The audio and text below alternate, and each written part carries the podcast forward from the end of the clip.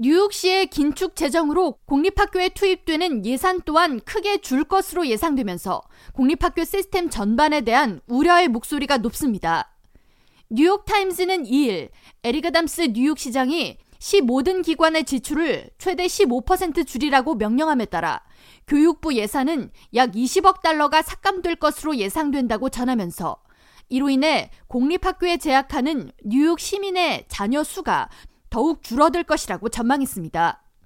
매체는 뉴욕시에 도착한 망명 신청 이민자 자녀 유입으로 뉴욕시는 이중 언어 사용 교사 배치 등에 수십억 달러가 추가로 필요한 상황에서 오히려 교육 예산을 줄이라는 명령은 공립학교 시스템 자체를 위협한다고 경고하면서 이에 대한 피해는 고스란히 공립학교를 다니는 학생 및 학부모들이 떠안게 될 것이라고 지적했습니다.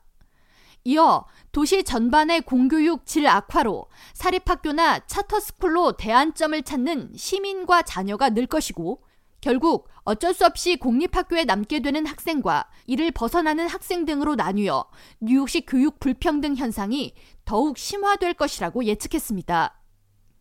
팬데믹 기간을 포함해 지난 5년간 뉴욕시 공립학교를 떠난 재학생은 12만 명에 달하며 이에 대해 에릭 아담스 시장은 뉴욕시 공교육은 매우 위험한 상황에 처해 있다고 우려를 표명한 바 있습니다.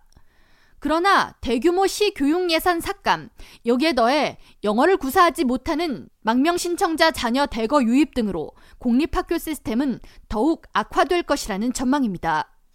뉴욕시 교육국에 따르면 지난 7월 이후 뉴욕시 공립학교에 등록한 망명 신청 자녀 수는 총 2만여 명에 달하며 이 수치는 더욱 증가할 것으로 예상됩니다. 시에 등록한 난민 자녀 수는 당초 예상했던 추가 입학생 수보다 약 5배나 많으며 망명 신청 이민자 수용소 인근 공립학교들은 학생 과잉 등록으로 학기 초에 일부 학생들이 학교 건물 밖 시설에 임시로 수용되는 사태도 벌어진 바 있습니다. 세라큐스대 산하 업무기록 평가 정보센터 데이터에 따르면 퀸즈에 거주하는 망명 신청 이민자는 총 39,131명으로 뉴욕시 5개 보로 중 가장 많은 것으로 파악되며 다음으로 브루클린의 36,579명, 더 브롱스의 18,910명, 맨해튼과 스테튼 아일랜드 순으로 거주하고 있는 것으로 나타났습니다. 뉴욕타임즈는 다른 도시에 비해 뉴욕시는 시 전체 예산의 3분의 1을 교육 예산으로 투자할 만큼 공교육에 대한 중요성을 우선순위로 두고 있지만 시내에 32개 학군 간 공교육 질의 차이가 크다고 지적하면서 여기에 더해 공립학교 시스템에 대한 불신으로 발생하는 교육 불평등을 해소할 수 있는 대책이 마련되어야 한다고 촉구했습니다. K라디오 전영숙입니다.